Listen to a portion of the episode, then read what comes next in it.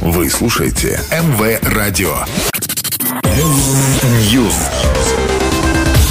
Всем привет, я Андрей Котов, и это очередная порция актуальных новостей из мира музыки.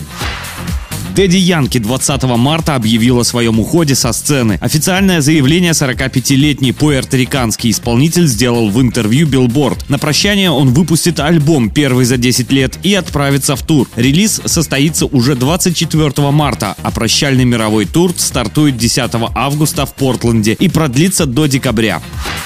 Оргкомитет по подготовке проведения Грэмми принял решение отменить выступление Кани Уэста на церемонии. Это связано с его недавними оскорбительными постами в соцсетях, в частности в адрес ведущего Daily Шоу Тревора Ноа, который будет вести Грэмми 2022, а также бойфренда своей бывшей жены Ким Кардашьян, Пита Дэвисона. Хотя посты были удалены, Инстаграм даже забанил Кани на 24 часа после их публикации. Представитель рэпера подтвердил в комментарии Голливуд Репортер, что Уэсту позвонили и сообщили, что он исключен из состава исполнителей Грэмми. Певица Бритни Спирс заявила о возвращении на сцену. Блондинка объявила о старте поисков талантливых музыкантов. К настоящему моменту представители Спирс вышли на связь со знаменитым автором песен Клодом Келли, который раньше сотрудничал с Кристиной Агилерой, Майли Сайрус, а также Келли Кларксон. Для Келли сотрудничество с Бритни не в новинку. В 2008 он уже работал с девушкой.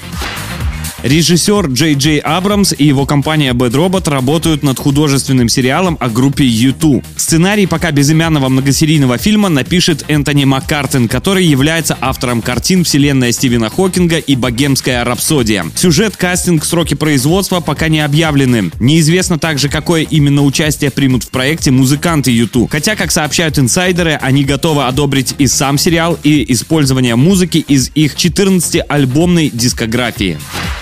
Пока все, до новой порции. News.